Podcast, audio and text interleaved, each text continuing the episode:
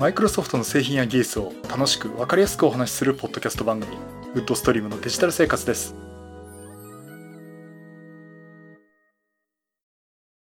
第629回目の配信になります。お届けしますのは木沢です。よろしくお願いします。はい今週もお聞きいただきありがとうございます。この配信はクラウドファンディングキャンファイアのコミュニティにより皆様のご支援をいただいて配信しております。今回も安成さん、ホワイトカラーさんはじめ合計9名の方にご支援をいただいております。ありがとうございます。ご支援の内容に関しましては、この番組ウェブサイト、windows-podcast.com でご案内しております。もしご協力いただけるでしたらよろしくお願いします。また、リスナーの皆さんとのコミュニケーションの場として、チャットサイト Discord にサーバーを活性しております。こちらは、ポッドキャスト番組、電気アウォーカーと共同運用しております。よかったら参加してみてください。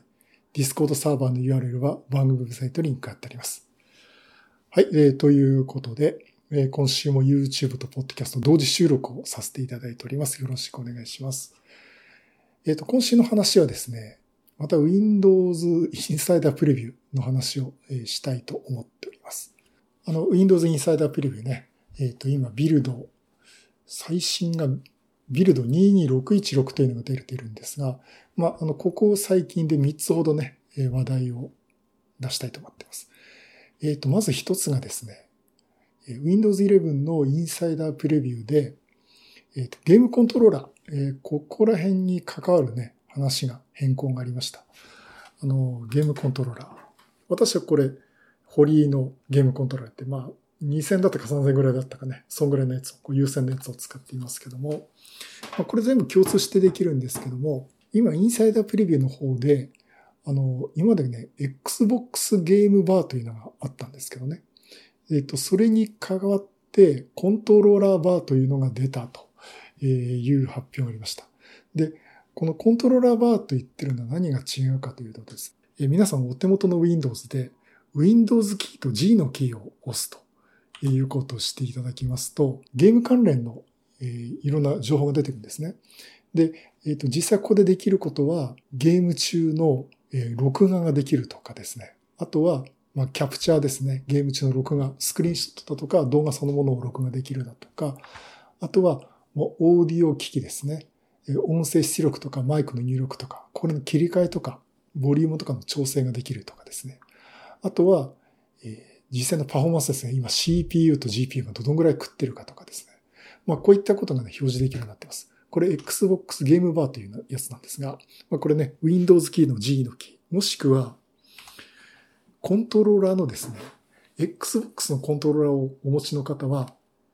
あの、Xbox の、この、Xbox のバッテンのボタンがあるはずですね。それを押してみてください。で、それ以外のコントローラーをお持ちの方はですね、まあ、例えばあの、コントローラーによるんですけども、ホームボタンみたいな、あの、なんかどれにも割れててなさそうなボタンっていうのがどれかあるはず、あるはずなんで、まあ、これを押していただくと、あのゲームの、この Xbox ゲームバーのね、画面が出てきます。あの、そういったのが出てくるんですけども、今度ですね、あの、新しく、コントローラーバーの方になりますと、最近遊んだ3つのゲーム、これがコントローラーバーの方に最初に出てくるっていうことになります。で、この中で、例えば遊びたいやつをまあ、クリックするなり、コントローラーで指定をすると、すぐ遊べるということで、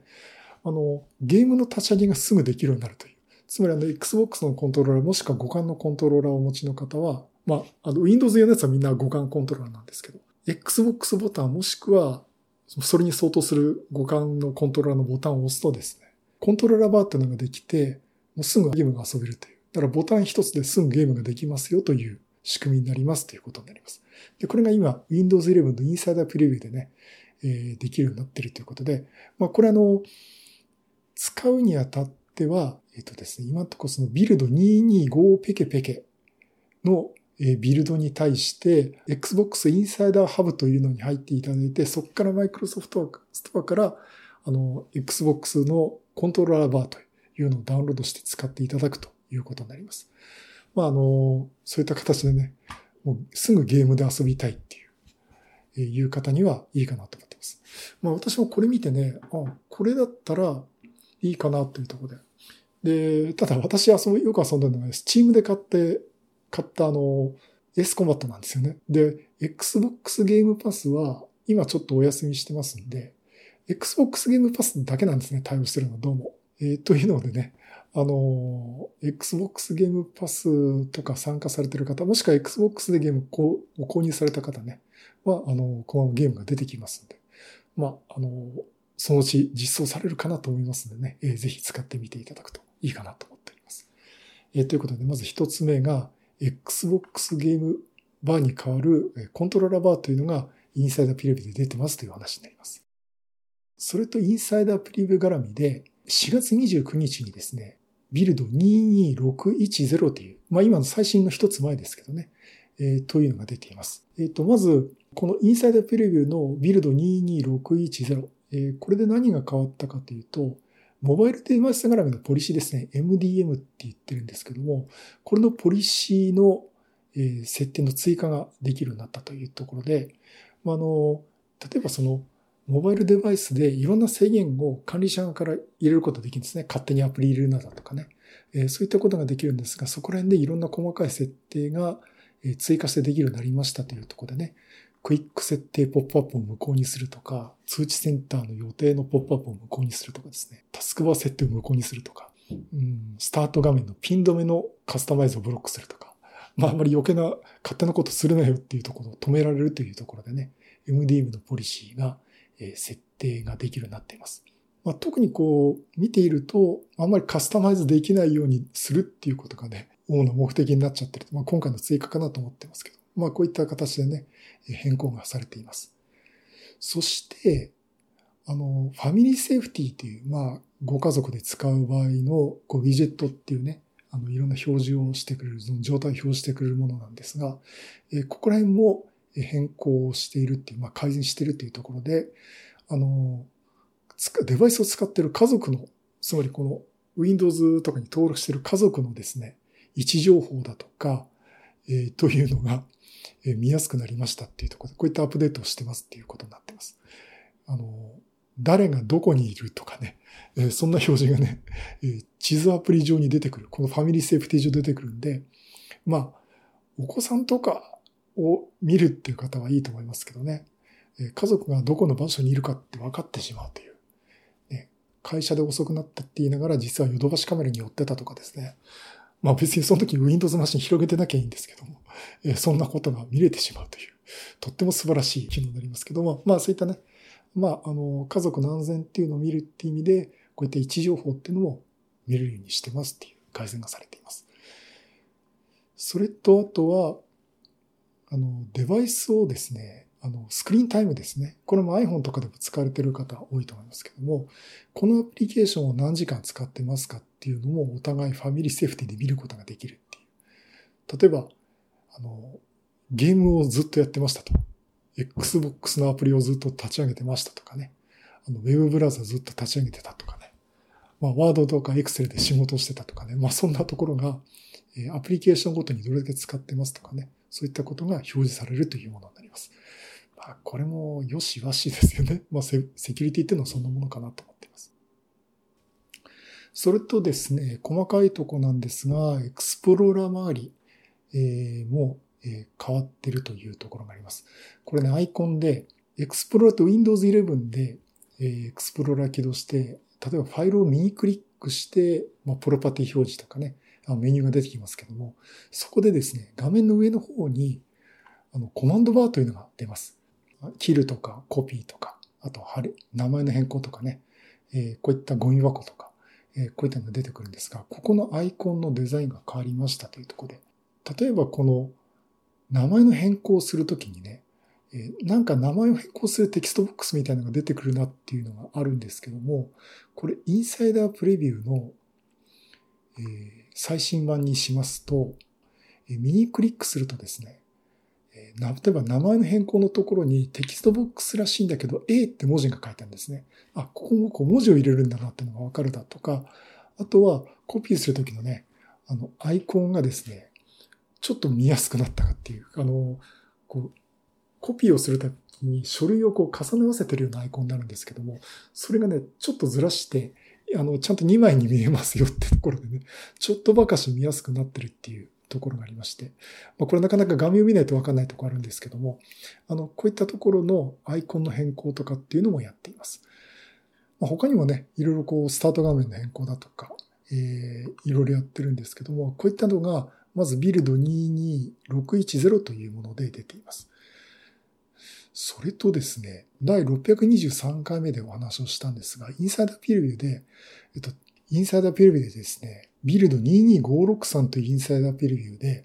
あの、タブレットを使った時のタスクバーの改善をしましたっていうのをやってるんですね。まあ、これどういうのかっていうと、普段はタブレット形式で使ってる時に、あの、下の目に出てるタスクバーっていうのは隠れてるんですけども、え、この下からこうスワイプアップするとタスクバーが出てきて、しかもその指で押しやすいようにアイコンがちょっと調整されてるって、まあ大きくなってるっていうふうにタスクバーをタブレット状態にした時に使えるというものでした。で、これはあの、もちろん、これを使うか使わないかっていうのは選択できますよっていうことがね、ビルド22563でできるようになってたんですが、22610でですね、実際フィードバックをしたんですけども、今のところ無効にしましたと。まあ、いらねえって言われたのかわかりませんけども、あの、このタブレットに最適化するタスクバー機能っていうのは今のところ無効にしてますと。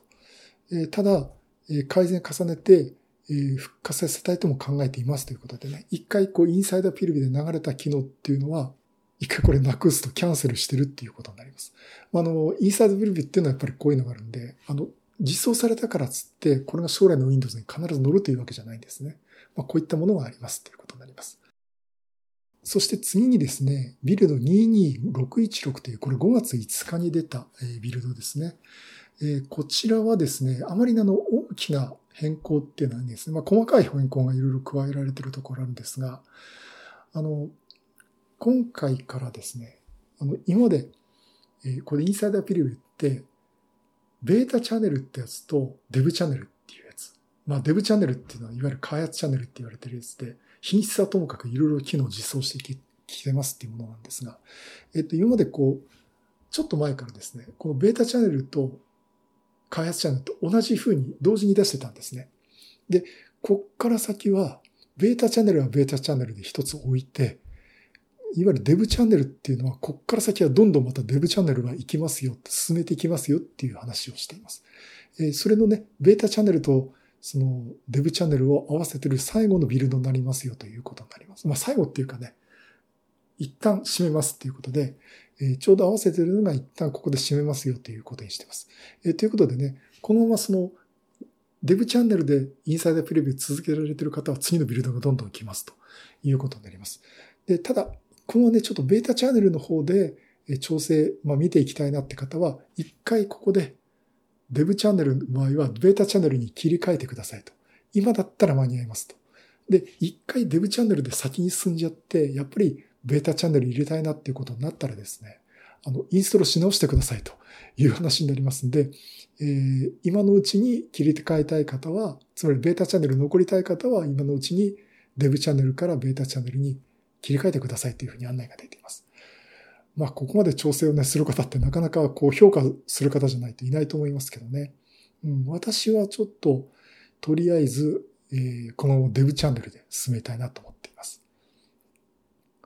まあ、あの、細かいところでね、あの、ジェスチャーの機能だとか、ウィジェットの変更だとかっていうところで、えー、変更がされているっていうのが今回のビルド22616になります。エクスプローラーのパフォーマンスと信頼性が時間とともに低下するという問題を修正しましたね。まあまあ、あのこんなところがね、えー、修正をされています。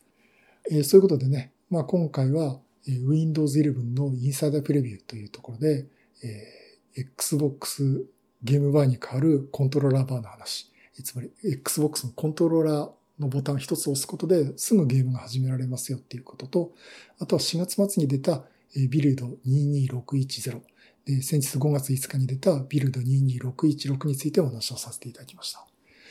まあ、あの、私もこれどんどん、え追っていきたいと思いますし、やっぱり今回みたいにね、あの、タブレットの時のそのタスクバーの改善をやめましたっていうね、まあ、最適化をやめましたっていうのもありますんで、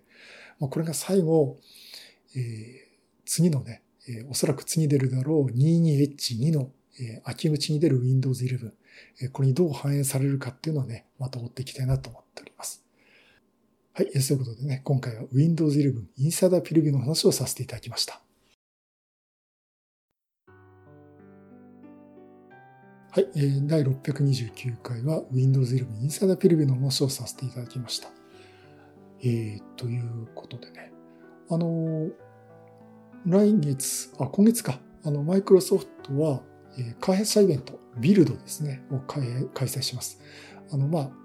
私がよく言う言い方で、まあ、Apple でいうとこの WWDC ですね、に相当するものなんですが、まあ、ここでね、まあ、いろいろこう、多分ね、Azure だとか、あっちの方が中心になると思いますけどね、いろんな発表があると思います。